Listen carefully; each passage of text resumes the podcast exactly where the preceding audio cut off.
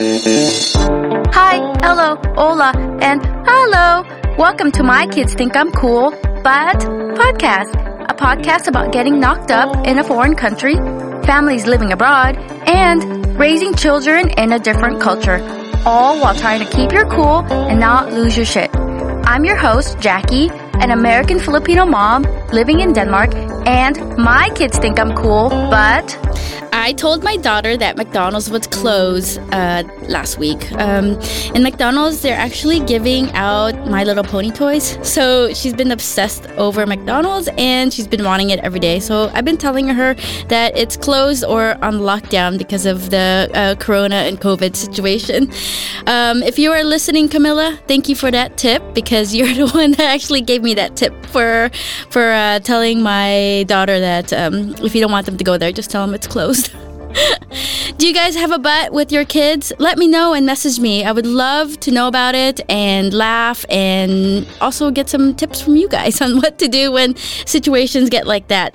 So now let's get to the episode. First of all, thank you so much for coming back to listen to My Kids Think I'm Cool, but podcast. Today, I have a very special person. She was actually my very first interview when I started this podcast back in October. I didn't have all the equipment or even this radio show at the time, so I used Facebook to announce about my podcast to my friends and family. And at the same time, I wanted to interview another international mom that was living in Denmark and introduce her and what she has been up to. And when I met her, she is so amazing. She was about to publish a book, she was funding it and also had four kids under four. And to top it off, two of them are twins, and she wrote this book during her maternity leave and with her twins home, and also taking care of two other kids. So that is so amazing. And she's a super mom. She is from Canada, living in Denmark now. And now let's get to her and see that, an update on the book because we did do it in October and she was in the middle of her Kickstarter because she wanted to self publish and Kickstarter helped her basically kickstart the whole publishing. So let's get into it. Hi, Lindsay, and thank you for being here. Thank you for having me.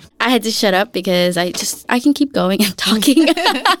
so before we jump into your book and how since October till now and how that whole process went, I wanted to talk to you about you and your life here in Denmark because not a lot of people probably heard of that introduction we did on my Facebook because mm-hmm. we did introduce my podcast and also introduce about your kickstarting movement because I wanted to help you get this book published. I'm really happy that it did, but let's talk about your family, uh, you and why you're here in Denmark. So, the famous question, why are you in Denmark?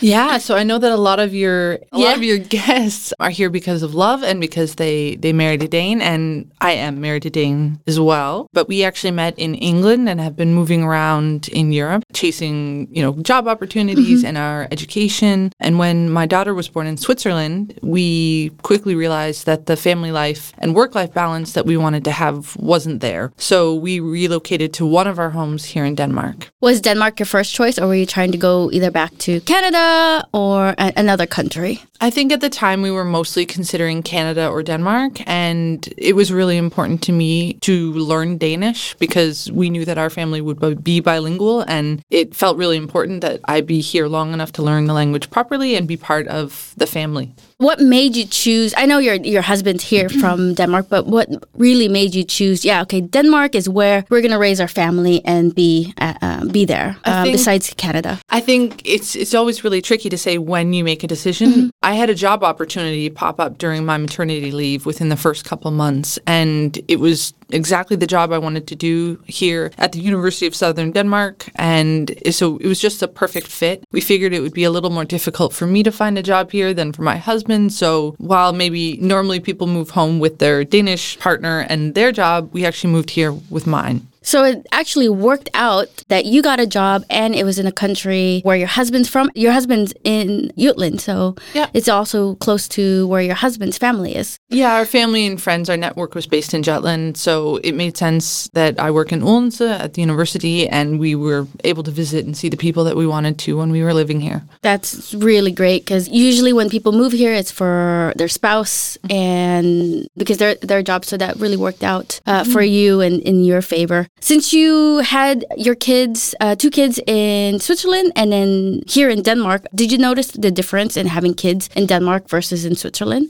Yeah, so from a, healthcare perspective, I would say both countries are really great. It is a private healthcare system in Switzerland, so you could say it's a little more luxurious because Yeah. you pay for it. But I think having access to the public system here is really amazing, and I haven't felt like I wasn't taken care of here. So just from a having babies in this country perspective, I think it was different. And the one challenge that is definitely the same has been not speaking the native language when your babies are born. And I'm sure you're, you know, the international community listening to this podcast will understand what that's like. Yeah, language mainly is the most difficult part for any international and also for myself. Been living here seven years and having a, a job in English doesn't really help, but my family is Dane, so that does help. So they encourage more to speak Danish. How is your Danish uh, going right now? Uh, it's pretty good. I would say I'm quite fortunate that many of my colleagues are Danish. So I was actually surrounded by Danish at the workplace, and having had two rounds of maternity leave now and having a mother's group also gave me a really great opportunity to build on the classes that I took. So it's pretty good. And certainly, I would say my six year old daughter is just starting to pass my level because she's growing up in the environment and learning the slang words and things you don't necessarily learn in a classroom. With me and my husband, when my husband and my daughter speak and they speak really fast mm-hmm. and they start laughing, I feel so out of loop. Like, "Wh- Yeah. what what are you guys talking about? And then my husband's like, Did you get that? Did you get that? I'm like, I feel so left out. Do you feel that way? Not now, but this is exactly what I would say steamed my motivation to take classes every week. And because I was so afraid of these moments, and it does happen, there are times I don't catch things. So I absolutely still experience it. But I'd say for the most part, I follow what's going on. yeah. Even you can understand it now, but can you participate in responding to a joke like you would in English when someone has a joke? Like, and then you can kind of further the conversation. I think it depends who the conversation's with and Yeah. how long the conversation's been going. So normally, you know, that first introductory part of a conversation is fine and I can handle all the conversations at the børnehave or school, but I think there's like a natural complexity that comes with language as a conversation evolves. And mm-hmm. then if you miss like a key piece of information, then you can kind of get lost. It also takes a lot of focus, I think, to stay, you know, in this con- it's different than in your native language. Yeah. So I think that's the hardest part is to stay so acutely focused on what's happening over half an hour or an hour conversation. Yeah, I definitely agree with that. And especially with my husband and my daughter speaking, if I'm not paying attention to what they're talking about and I'm just mm. doing something else, I wouldn't get the joke or whatever they're talking because I'm not focused on what they're talking about. But versus in English, if they were speaking English, you can still do something else and understand what they're, you know, hop into the conversation because you just, it's just engraved in us that that's our language. I think it's a little bit like peripheral vision. Yeah. Right? You're able to still, some level in your brain, pick up the background chatter if it's in your native language. Mm-hmm. But if it's in a new language or a foreign language, I think that must take years. Yeah, you kind of just tune it out a little bit. It's not something you pay attention to. But when I do go home to the US, I notice more conversations around me because you just understand it and it's such a shock. I'm like, whoa, I understand everyone around me. It's it's so so weird. I don't know if that's how you feel when you go back to Canada. I think the the dead giveaway. I've either been on the phone with somebody from home, or if we've been home. My husband says it always points out funny vocabulary that I use. He's like, "Oh, is that you use that word?" Or like, "What does that word mean?" It's because I find I must refine the words I use when I'm overseas, and then when I'm on the phone with someone from home, then yeah, all the my own slang words maybe come up. Yeah, and sometimes I don't know if you've noticed it. You try to figure out a slang word in Danish that you'd usually use in English, and it never exists. oh yeah or you try and do like the the literal translation of a phrase or like a way of expressing something an idiom i think they're Yeah. called if you try and do that direct translation i've definitely stumbled into some silly situations yeah, they're like, "What are you talking about?" It's Yeah. like, you don't say that here. It's like, no, you don't say that here. no But if you translate some idioms that's in Danish into English, it's just a silly it's just a silly. Yeah. It's like, okay. yeah i think my one of my favorites is the the cow on the ice have you heard that No, I haven't heard of cow on and ice. yeah, dig mil kobuisen. So it's if like is some is there, is there something wrong? Like or yeah, I think it's the it's a funny one. Look that one up. Is a good. Is there a cow on the ice? Oh, I'm a, I kind of want to use that in English in a way. think, why is there a cow on the ice, and why would you talk about it? It sounds like a drink. Yeah, Like Yeah. Cow on the ice. Yeah. Yeah, please, thank you. I'll Two- have a cow on the ice. yeah, two of them, please. It would be a Kahlua and milk together, or Yeah, something like that, and then ice cream on top, something random. This will be the uh, this will be your signature drink from the podcast. Yeah, cow on the ice. That's what we call it. yeah, Or we can call a podcast the cow on the ice. Yeah. What? yeah, yeah, exactly. But it really, for anyone who knows this one, it's great. There's a lot of good ones to be honest. There is. There's there's someone posted on a Facebook group of all the idioms that's used in Denmark. I'm like, these are so funny. The other one that kills me is na, like the just this word na, and they said all the different meanings in Danish of what Na. that can mean. Like no, it can mean no, Yeah. or it can mean like oh no, like Yeah. as a and there's like a list I think of 15 different ways No. it can be interpreted exactly. And you think so? How in the world do people learn this language? That's true. For me, what gets me is something can you can hear it the same, but it's mm. completely different. It's Yeah. like it could be the same word, but just if you express it different. I know it's the same in English, but there's some things that just sounds the same. It's like that sounds exactly the same as the other mm-hmm. one, but like it's completely different. Or you know? that's what I said, and my husband says no, it's not. And I said that is exactly what I said. But I think as I've learned the language more, I kind of learned to love it more Yeah. because I think technically there's less words in the language, which means there's more wiggle room. Like you either have to learn to interpret the words they're being presented to you, and it feels more like this secret language they always talk about because to interpret it and understand it, it just takes time and practice and socialization, which I think is exciting. Yeah. Even to just get a glimpse or a corner of that at this point in my Danish career. No, uh, my Danish is getting better and better every year. And then it's funny is when my friends visit me, they're like, "Whoa, your Danish is good." I was like, "Thank you." it's not really like if you really understood what I was saying, you it, you'd be like, "Yeah, you're a foreigner." Yeah. But that's also okay. I yeah, I am a foreigner. I think it's really great if you make the effort to Yeah. learn the language, then I think, yeah, I think that's a very good step. and Danes, they're like, yeah, they they encourage it, and then if they don't understand you, they just switch to English. Mm. it's not a problem. Mm. Let's get we got off subject on that. Yeah. not all countries have these what you call it, these home nurse that come visit. And i found it when i first had my daughter here i loved it because you know you get sent home with a, a kid and it's like okay what do i do next? And you have this home nurse that comes and helps not helps you but you know see how you're doing see how the baby's doing and just really help you. Is that something that is provided in canada or switzerland uh, these kind of home nurses or? I can't speak with certainty about Canada. I think normally people would go in to see their pediatrician Yeah. or they would visit uh, a nurse. I think the home visits are really amazing. I was especially grateful for it after I had twins, just because it was more important to monitor their weight gain and you know how breastfeeding was going. So yeah, under those circumstances, it was very very helpful. Compared to Switzerland, we went into the doctor's office Okay. to be checked. So I would imagine maybe that's the more traditional model that people Yeah. bring their babies, which is a really big. It takes a lot of effort, you know, to prepare yourself when you're already a little overwhelmed, perhaps with a baby. So I, I mean, I'm certainly grateful for that system here in Denmark. So they, they didn't have that system in uh, Switzerland where you had to go in. And I was also grateful for it because when I first had my daughter, I couldn't even get up. Like it was just so exhausting. And that's probably the same for you getting two kids ready for Burnout and then twins at the same time. And then they have a doctor's appointment just to get a checkup. Like, Yeah, it's crazy. that was must have been like a struggle in the beginning. Mm-hmm. Now you've probably got it like handled like octopus arms. Like, "Woo, you got it. It's like it's all routine, and sometimes it just goes off funk. And I certainly need to give some credit to my husband. He's fully invested Yeah. in, in helping with the family. So I think that's certainly a great mentality Yeah. that men in this country have that they're invested in participating in parenting. Especially having four kids, and then with you and your career and his career too, it's it's nice to have a, a husband that is part of it and helping get through all this. Yeah, I mean, we're a team, and I Yeah. think it's kind of all hands on deck Yeah. at this point. While they're young.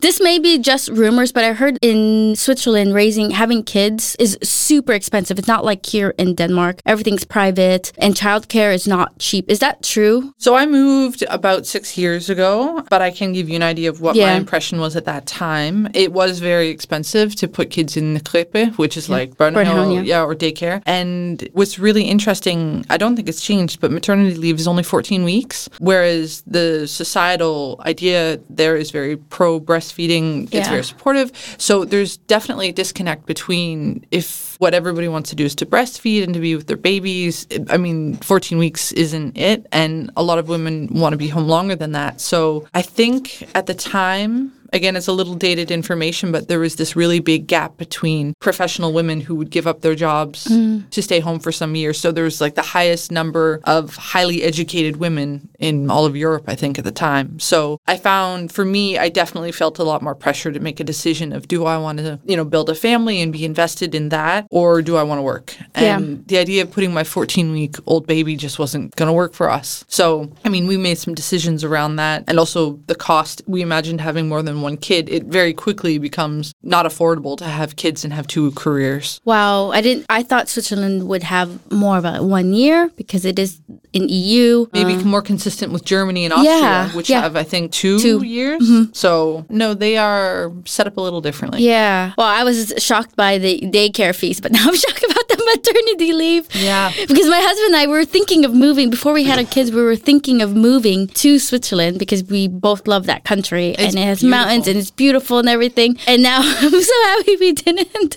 There's, I mean, it's In a really way. tricky. There's, there's really great job opportunities there. Yeah. It's a beautiful country. It's safe and clean. I think if you have kids that are school age and if you both have a career, I think it could be a great fit. If you have these preschool kids and you want to be at home for at least, the, say, a year when they're little, you do have to kind of make a choice. and Denmark is one of the great countries to be and have little kids and have the work life balance and have the choice to either stay home with the kids. So, yeah. What are some of the challenges you face being an international mom in Denmark and in Switzerland? But you, uh, you weren't that long in Switzerland when you became a mom, but in general, what is the challenges that you had to face? Yeah, I think, I mean, in both places, I think navigating parent norms in that country versus maybe what your baseline was from where you come from. And then when you're an international couple, then, you know, discovering what are the parent norms in your partner. I think that was all kind of an adventure for us figuring out, oh, is that how you would do it? Is that how, you, is that how it was? A lot of those conversations. Yeah, because culturally, you guys were raised differently. So mm-hmm. you see the views are different on how to raise kids. But at the same time, you guys can take both what you like from how you were raised and then put it together. Yeah, and I think that's definitely been our strategy, taking the pieces we like and that suit us and our priorities best, and piecing together this uh, patchwork of parenting. Yeah, with Model. the, with the two cultures. Now, to get into that, uh, how do you balance the cultures with your uh, with your household? You know, with you being Canadian and then your husband being Dane. How do you keep the culture of Canada and have your kids know about it and know that there is a country outside of Denmark? We until this last year, I mean, being an exception, we made we traveled home every summer. My parents are also so their grandparents are very involved, and we do a lot of FaceTime. So mm-hmm. some of those practical pieces, I think, help them understand that there's a country far away, and we talk a mm-hmm. lot about where we were born and where is that country. And I'm I think as they get bigger, we'll talk more and more about the map and different cultures, and they'll probably start to identify, oh, this our family works this way because mommy's Canadian, and I think I know our family works this way because my daddy's Danish, and Yeah. it'll just be a nice blend, hopefully. Do you celebrate some of the holidays here in Denmark, like uh, Thanksgiving? I know you guys have a Thanksgiving too. Do you try to celebrate it here or any other Canadian holidays that's important to you that you want your kids to learn? Yeah, there's definitely some traditions that we bring in. So I've always really loved Halloween, for example, and that's not a thing here. So our kids get Halloween in the fall and also fastelavn around now. So also Christmas time is another one. In Canada, we would celebrate on the 25th mm-hmm. with Santa mm-hmm. and Danes do it on the 24th. So I like to think our kids get the best of both worlds. Mm-hmm. We double up, we, we split the presents, and depending on where we are, we kind of coordinate celebrations around that. But I think they kind of get the both. They love, um, kids love it because they're like, okay, I have double the presents. It was our first time taking my daughter to uh, Christmas in the U.S. last year, and she still remembers it to this day. She's like, "Remember, mommy? I woke up with lots of presents because she's so used to opening the presents the night before, and then the Santa comes the night before." But I told her when we were over there, it's like, "Oh, Santa doesn't come the night before. Santa comes in the morning and drop off." So she actually knows the difference. She's like, "Okay, when we're in Lola's house, which is grandma in Tagalog, and when we're in Denmark, Santa comes in different times." Like, yep, that's how that's how it works. It's all very logical. Yeah. so I was like, see, it's different time zones. My daughter knows about time zones and in different countries, which is really fascinating for four years old. But we also have a huge map in the middle of our dining room ta- uh, table where we all eat. We have wooden maps so she can see like how far my parents live from here. And she knows, okay, when are we going to take a plane? Because this is the longest we've been away from them is because of uh, the corona. And she's like, when are we going on a plane, mommy? I was like, "Oh, I don't know. We're having the same conversation at home. The other thing I've seen some international families do, and that I think we'll do as well, is have multiple clocks so that, you know, once your kids start being able to tell time, because m- right now my daughter asks, oh, is Nana sleeping? Or Yeah. is Nana awake? And I think having that up will also give them to sort of create more dimension to that other reality or other place people are living. Yeah, I love that she knows separate countries now. She's not so tied to Denmark, and I think it's so fascinating that she knows. I had um one of her friend's mom came up to me and she's like, you know how we asked Mika, my daughter, oh, how do you get to your Lola's house? And she explained it. She's like, we get into a car, we go onto the plane, I play on the iPad, we get out of the plane, I get on the car, and then I'm at Lola's house, and I just like, Wow. so amazing that they remember that for so young and they experience that. Yeah, I feel I'm feeling a little guilty for my son right now because Yeah. he's four as well. But because I was pregnant in the summer of 2019 with the twins, we obviously didn't travel home. And then he does remember that Christmas, but because we normally go to the family cottage and have you know swimming lessons and it's in the forest, it's a really big impression on the kids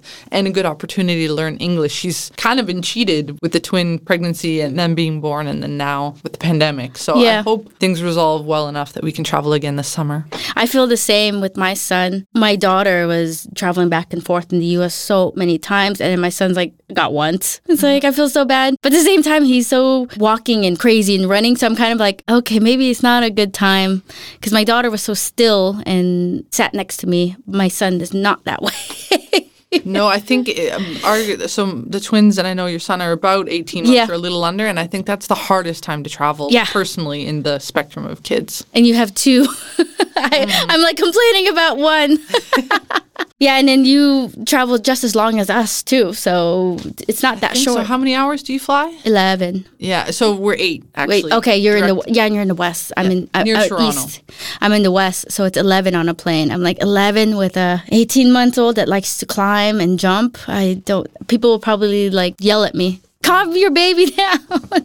I think people just feel so bad because they know that kid doesn't want to watch TV and they just want to move at that Yep. age. Yeah, and my my son has no interest in TV or iPad or anything digital. He wants to touch everything and put his fingers in everything he he sees, and put everything in his mouth. And I'm like, uh, during these times, I don't think I want him putting random seatbelts or chewing on the um, arm holder or just putting his fingers in not so nice places. Yeah. So I was like, I'm okay with him not traveling. I just feel bad because her sister got to travel so much, and now it's and then also we can't travel that much back to the U.S. because my daughter starts school. Mm-hmm. That's like a double whammy for him. It's like he won't get to see the, his family as much as his sister did. Hopefully, when they're a little older and they have a stronger memory, you Mm-hmm. can make a bigger impression on them. Let's get into your book and how I know when we first met, you were just in the stage with your Kickstarter, and I thought it was so fascinating. And your your book was, yeah, I just thought it was so great that you were launching a book, The Lovely Haze of Baby Days. And I didn't get to read it at that time, and but I got my copy because I supported on Kickstarter. I was so excited for it. Uh, what inspired you to write this book? Yeah, I mean, we started this conversation a little bit in the place I was at when I wrote it. So I, you know, had had uh, some challenges postpartum, just juggling, you know, the world with four ki- small kids. And I think having twins was also kind of a double whammy of two babies and just passionately pursuing that they will get everything that my singles got. And I think I put a lot of pressure on myself. So around the time I was struggling, I had a number of friends admit that they'd had postpartum depression. And I just started feeling so frustrated by the pressure that we put on ourselves. And also when we look in social media, I think you create this idea that it should be really effortless. It should be really easy and it should always be beautiful. And why am I not happy every day, every moment? Why does it feel so messy? Yeah. And I think working through some of that um, those feelings. I've always loved creative writing, and you know, I just wrote this book as an outlet. So it began very much as a way for me to work through my own challenging times, navigating life with a lot of little kids and two babies. And then when I started imagining it could be a book that created a conversation starter for other women, it could be something we, you know, might give at a baby shower or for Mother's Day or to a new mom that you suspect might be struggling and not engaging with her community. This idea that it could be a message of support from Baby's Bookshelf just really took hold of me. It sort of transformed from just a way for me to work through to something to perhaps making a positive impact on maternal mental health and supporting other women in my community. That's really great that you created a book that helped yourself get through this, you know, hazy time, this time that you're like, okay, why is everything falling apart? But at the same time, you wanted to help other parents that is going through that with this book. How did you find the time to write it? So the writing and some of the creative ideas came together probably while I was with my kids and you know the idea the vision for mm-hmm. it I think just became more and more clear as my maternity leave progressed. My husband was took a f- 3 months paternity leave mm-hmm. from last spring or in the summer. So I just kind of planned out that I would nosedive into this project and treat it not quite like a job but like a passion project I was really excited about. So I took that time period and pursued something that meant so much to me personally and that I also thought could, yeah, have this positive impact I was imagining.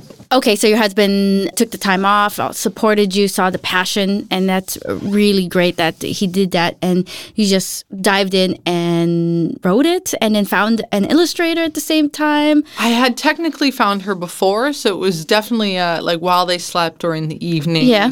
thing until I guess about the end of May or early June when my husband full time took over the girls in the day. And then I would spend, you know, maybe four or five hours working in the day setting up Kickstarter, which I had, you know, in my mind committed that that was a great vehicle for testing this idea in the market and uh, would be a great way to launch the book into the world by essentially pre ordering or allowing people to pre order the book before it existed. And that really went well for you. I know when we were talking, it was just in the beginning stages. How was that for you with the support of your husband, your family, your friends back in Canada, and then here in Denmark, and then just your friends in general? I, think I was a little, perhaps a little bit naive going into it, to be mm-hmm. honest, because I thought I could do all of the planning and preparations. And then if the book was finished, then that was the biggest piece of the puzzle done. What I quickly realized is actually it's a very active and demanding marketing campaign for over a three week period. So I had actually just taken over full time with the girls again. And a week later launched this campaign, which, you know, I probably should have timed it either do it during my leave or, mm-hmm. I mean, secure a little bit of support. But it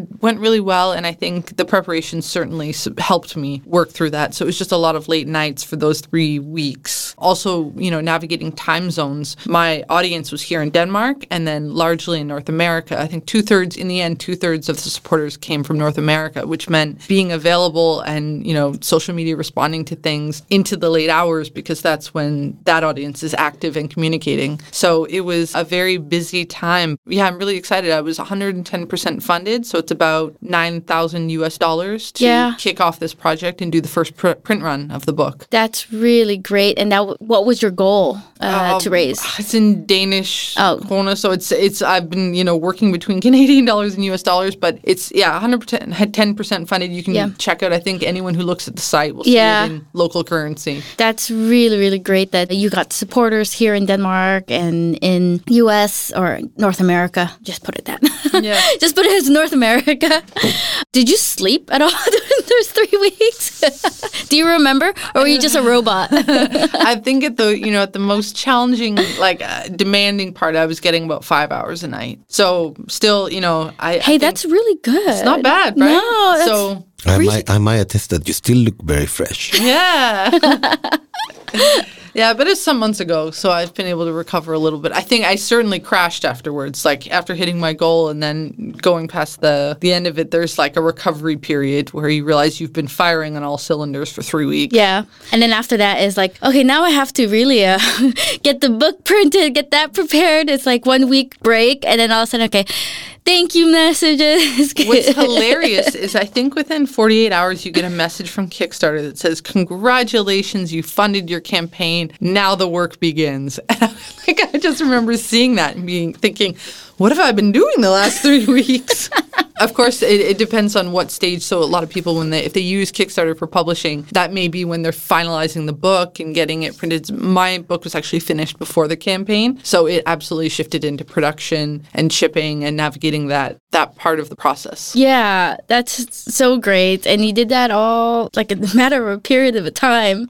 Yeah, you did it. Your goal was before Christmas. I remember that. I remember ordering. You're like, I want to get this all out before Christmas, and I got I got mine. I remember when I got mine, but I remember I gave it to a friend that had a baby. Yeah, so the timelines are a little bit skewed because depending on where people are affects when they are getting their book because obviously Christmas orders were prioritized and for European orders I shipped them directly from my house. So mm-hmm. when the first print one was finished, which was in late November, and probably what a lot of people don't realize about this process is once it's printed, if it's printed overseas on offset printers mm-hmm. like I had it done in a larger scale, then it goes on a boat on pallets in like a freight ship. And they you know you get a certain number of weeks for how long that's going to take. But if it sits too long in the port before departure being loaded if it sits too long in you know the receiving port if it sits before going through customs like it took months longer than I thought it was going to. Then you maybe are initially quoted from a shipping or production company. Yeah. So I had my I paid to have 500 books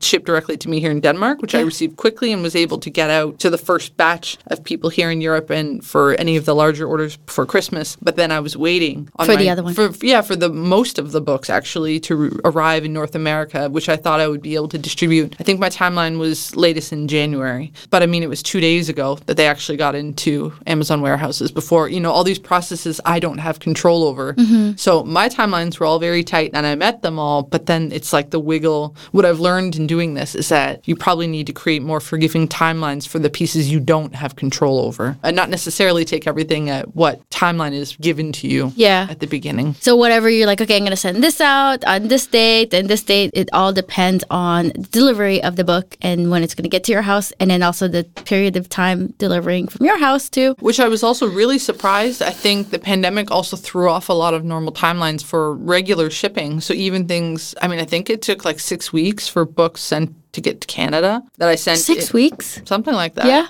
They're just arriving now, and I sent them in the first week of January. So it's it's really crazy, and I'm you know I'm just sending out the last the last round of books that were you know for depending on the reward and what is included in it in the U.S. Wow. So it's crazy. It's really crazy. Some of the timelines that you know I have not been able to hit send from my warehouse in the U.S. until the last two days. Oh wow! Because it hasn't been there. So, it just yeah. hasn't been there. So yeah. I can't. I mean, then of course what what I ended up doing is just just messaging people personally and saying, if you want, I'll send it from Denmark. I don't know how long that takes either because of the international shipping issues at the moment. Yeah, but a lot of people getting uh, mail right now is like 10 weeks. Yeah, um, and, and most people actually were willing to wait. They didn't need it immediately yeah. or something like it, that. What led you, I know you said after having twins, kind of led you to uh, write a book like this, but was it always your dream to be an author? Or was this something that came when you had kids? I think I always loved the idea of it and I always imagined it could be something I would love to pursue, and I never had the right moment or, you know, whether it's skills or, you know, what stars align for it to happen. I think I've always loved the idea of pursuing some, you know, something in writing and, mm-hmm. and, and publishing. And then when this came and when the vision for the book, you know, really took over, I thought this is the right moment for me. And I think having, I'm a business developer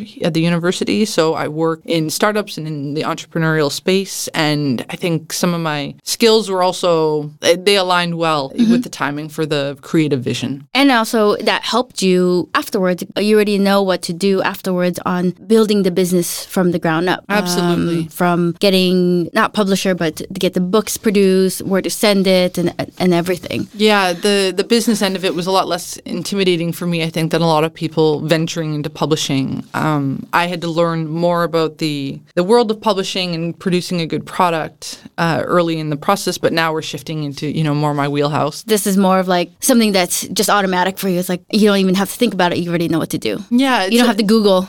yeah. Oh, I'm still learning lots. Absolutely learning lots about marketing, and you know, right now I'm in Amazon, figuring that all out. How Yeah. to use that that universe. Amazon's a whole new world, a, a whole new education because it's it's a different than physical books. Yeah, and I think also because it's not, I mean, it's absolutely a platform I want to use to bring this message out, but I'm really excited about the opportunity of working with independent shops and small bookstores. So the pandemic, again, is affecting the timelines, and I think people buying products at the moment is slowed because people are shopping less on foot. So I'm reaching out a lot to subscription services and, you know, companies that are doing online shopping. Yeah, subscriptions definitely because there's a lot of book subscriptions mm-hmm. there that you can probably put your it's like oh next month you know in April can you put this book into that subscription box or something like that. Yeah, so I'm shifting to that at the moment. My first priority and goal was getting all the books that have been purchased to date out, and I'm there, and then now shifting into making them available in the right places. That's good that you had the background for that and now it's just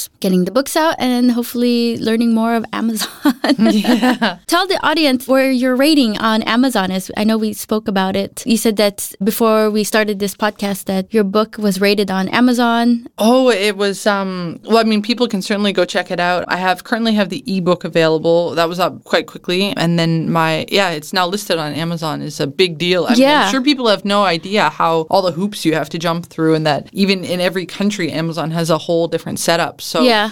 I'm I'm in Amazon.com in the US and it's available. People can buy it. And then now over the next day or so I'm just ironing out some kinks with Canada and then I'm just distributing myself here in Europe. So Yeah. I have the the pieces in place and now I'm just coordinating all of the the moving parts. I don't know how you're doing it. Mm. When is the next one coming? I have some ideas mapped out. It is absolutely addictive. I think a lot of people say this once you've done it once and you realize how exciting it can be. And I won't have the same learning curve the second time around. So I would love to do another one this year. Do you have a story in your mind of what you're going to Yeah, write? I'm. I mean, one big idea that I'd really love to run with is about it's about nature-based play here in Denmark. So you know how important nature-based play and mm-hmm. using the natural environment is in childhood, and how it can help kids. It's sort of like the teaser, I guess, of Yeah. the next idea that I have written. That's really good because a lot of people outside of Denmark say, oh, Denmark's known for children playing outside in nature, getting muddy, getting dirty is like the thing that kids do here. And I love that my my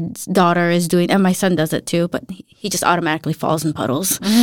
he just, he walks, but he just has so much clothes on, and he just falls in puddles. I think I think in um I mean in Canada obviously nature is very important, but the way it's so embedded in the daycare systems here and in the education, I just really really appreciate it. And I almost I mean when you hear it's it's a little bit of a novelty that people are excited about and realize how important it is, but then you look at Denmark, it's such a great example of how it can be actually built into the curriculum Yeah. and into their learning and education. I think it's really wonderful. So I would love to have that flavor in the next book, which of course would be beyond the baby days. This is the next step after baby days is when your kids hit daycare days.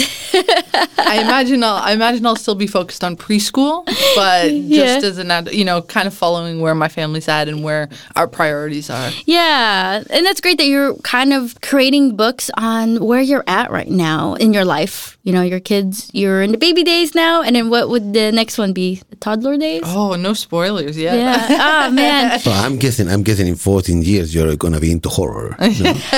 Maybe. Drama queen days. Yeah.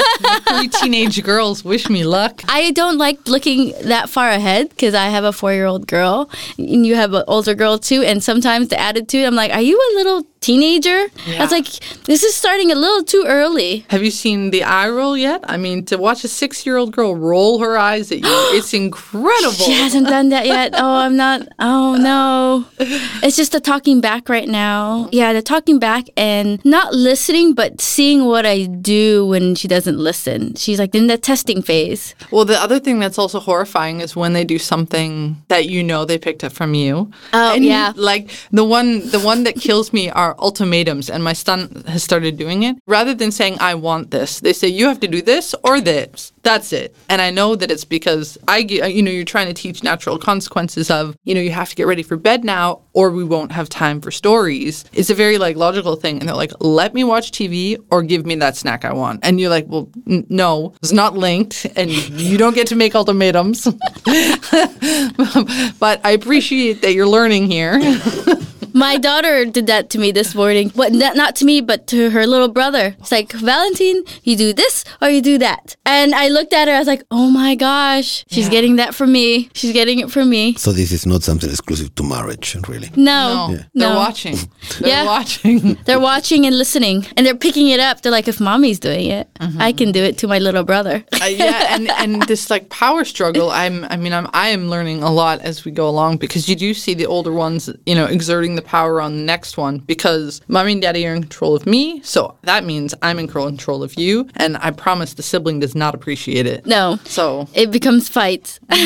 very quickly. it definitely becomes uh, fights with my and i have a very big gap not big gap like three years gap from my daughter and my son and i thought you know my son could at least be three or two where that starts happening it's like now it's like now that my son's very hard-headed and he wants whatever he wants sister already has and he'll take it. And it's like vice versa. It's like it's a you know a wrapper. It's like why are you guys fighting over a wrapper? There's like tons over there that you guys you know left it's like but they fight over that one thing. So how do you handle that they want one thing Yeah, I haven't seen that they all four want the same thing that often. I'm just thinking we have some of this uh, tumlemøbler, so like the Oh, yeah. the not the furniture, but it's like this really hard foam that they Mm-hmm. use for gross motor skill development. And sometimes they'll fight over one that's like rocking or you know like a seesaw or something like that. But what we try and enforce is just if you can't, we try and give them a chance. Listen, guys, you need to figure this out. Does one get it first? You give them some ideas. If it's still going sideways, then we say, listen, it's going to disappear and nobody Yeah. gets it. Like figure it out or it's going away. That's what I do. It's like if you want that one, exchange it. Take it's like, turns. Yeah, take turns. It's like if you want a toy that he's playing with, just don't take it. Ask him if he wants another toy. Like switch it out. Like don't just take it and make him cry and then laugh at him. Yeah. Exactly. If you it doesn't want- work. It doesn't work that way. If you don't want your brother to go to McDonald's, tell him that it's closed. Yeah, that's true. if people want to buy this book, where can people buy your book? Future books, As future of- future books. yeah. I should ask what day will the podcast be released? As of today, books are available on Amazon.com in the US, and I hope within a couple of days in Canada as well. I think here in Europe, or honestly, even in North America, the best place to support any artist or Small. Uh, small business is to buy it from their website. So if you're willing to purchase there, it normally is better for them. There's less fees than there are with working through a big platform like Amazon. Of course, some people prefer if they have all their information already uploaded there, it's easier and faster. And that's why people make it available on those big platforms. But we'll include my website, I know, so people can check me out. And I mean, all of the, the work I do, publishing or creating podcasts, are available there if you want to learn more about me. Yeah, because you're doing central hub. You did a whole two weeks of also marketing, doing podcasts, doing lives. So Yeah, that was the virtual book tour I finished a couple weeks how ago. how did how was that? How is that going? And did that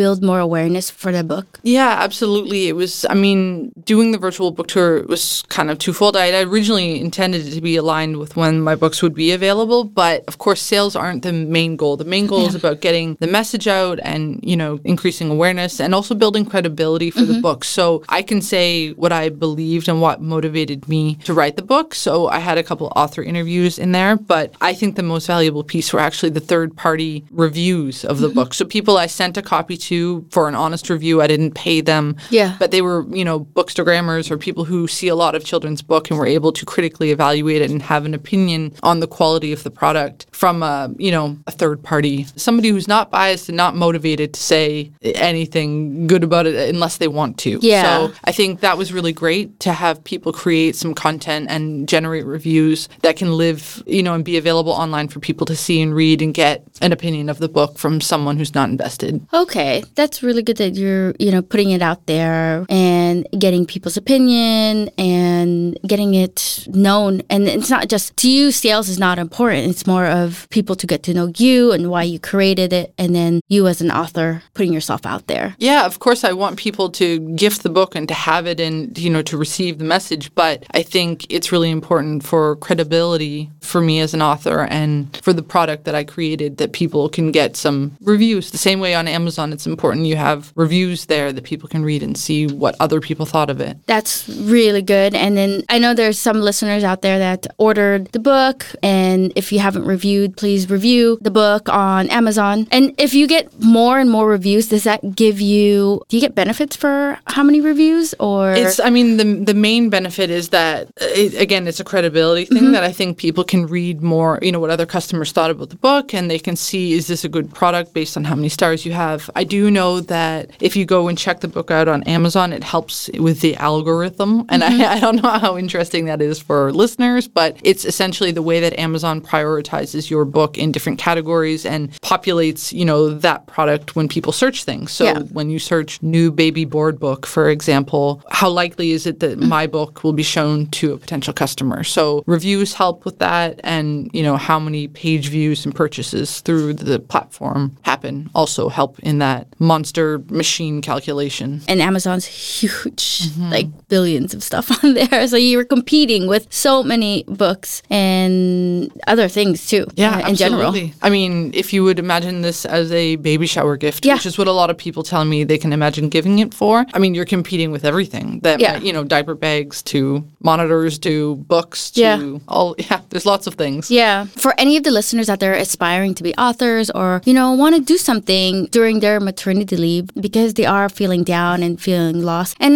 a lot of international parents, they kind of lose themselves when they move abroad because you kind of you change when you move abroad. You're not the same person as for me how I would be in Los Angeles versus here in Denmark would be two different people. Maybe you living in Canada here in Denmark is two different people. What would you give tips to moms out there that that was in the same place as you or aspiring to be an author? Yeah, whether it's a, I think it's almost the same answer, whether it's about, you know, losing yourself and moving abroad or whether it's in motherhood. I think you do change and evolve. And for me, it really was rewarding and helped me, you know, rediscover a piece of myself and my creativity by pursuing this project. So, I mean, it meant giving up some time on the couch, for example, but I never noticed that I made that trade. I think if you can find something that really lights you up and really feels important, then follow that. And even though I didn't necessarily have all the skills I needed from the day I decided I wanted to do it, I just allowed myself to explore it. So explore the idea or the pursuit and see if there's a way to find some time. You know,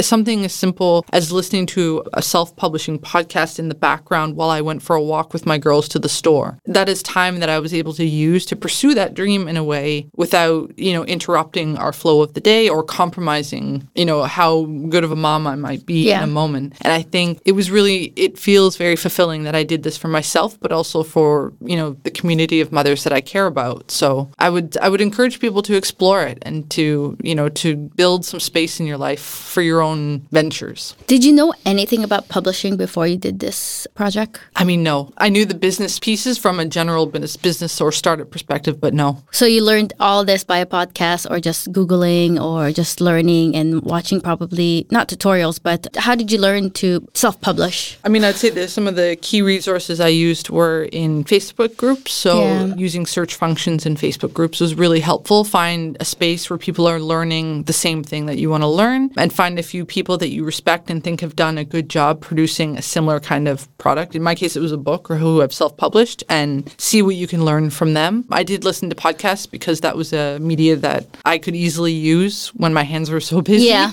Um, so, you know, making dinner, for example, find creative ways to work and learn in the environment you're in. Okay, that's really good advice for not just publishing a book, but in general, if you want to start a business or startup or anything that you're passionate about. We're almost done here. Dave is waving at me saying it's uh, five minutes. So I want the people to know where to reach you, where to buy your book, social media. I know it's super important right now. Where can you find you and follow your journey on writing this another book, hopefully, and where to buy the book? I would probably direct everybody to my website. So we'll include it, but it's lindsaykmadsen.com. And if you want to follow me on socials, probably Instagram is where I'm most active. I do have a Facebook page where I have all the information as well, but at the madsenlittles.com. And we'll include that, I guess. Yeah, well, I have all the links to, your Instagram, to where the, the book is, uh, where they can buy the book on your website, because it seems like it's faster and less obstacles. And you also get the traffic and awareness for it.